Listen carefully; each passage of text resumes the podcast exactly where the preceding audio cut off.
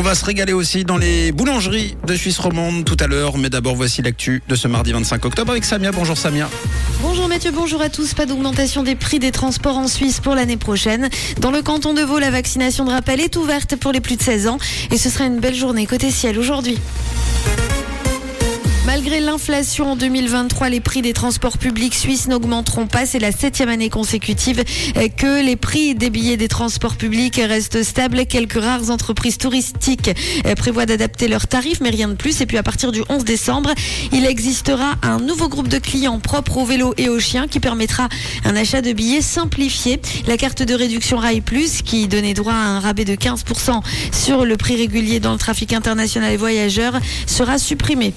Du côté du Léman Express, les prix augmentent, en tout cas en région Auvergne-Rhône-Alpes, c'est-à-dire pour la partie française. À partir du 1er janvier 2023, les augmentations pourraient atteindre jusqu'à 8% pour les usagers occasionnels, une hausse de 2,95% pour les abonnés et jusqu'à 8% pour les usagers occasionnels a donc été actée. La vaccination de rappel contre le Covid-19 pour les personnes de plus de 16 ans, c'est maintenant dans le canton de Vaud. Pour les plus de 65 ans, elle avait été ouverte le 10 octobre. Les rendez-vous se prennent en ligne ou par téléphone. La vaccination peut se faire dans diverses pharmacies et quelques cabinets médicaux.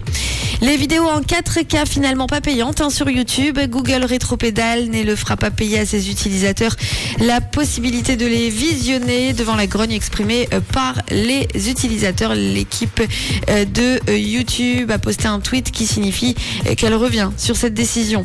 La somme est faramineuse. On en sait plus sur le contrat signé entre le Paris Saint-Germain et Kylian Mbappé cet été. Un contrat à 630 millions d'euros bruts pour l'attaquant français avec notamment plusieurs primes de fidélité chaque saison. Cette somme comprend un de 72 millions d'euros par an et d'énormes primes de fidélité mais aucunement liées aux performances sportives du joueur. Le soleil bien présent dans le ciel de la région pour ce mardi. Quelques petits nuages ici et là et puis les températures restent stables jusqu'à 18 degrés du côté de Genève, d'Yverdon et de Nyon. 18 degrés aussi à Vernier, à Lausanne et à Carouge. Très belle journée à tous sur Rouge. C'était la météo, c'est Rouge.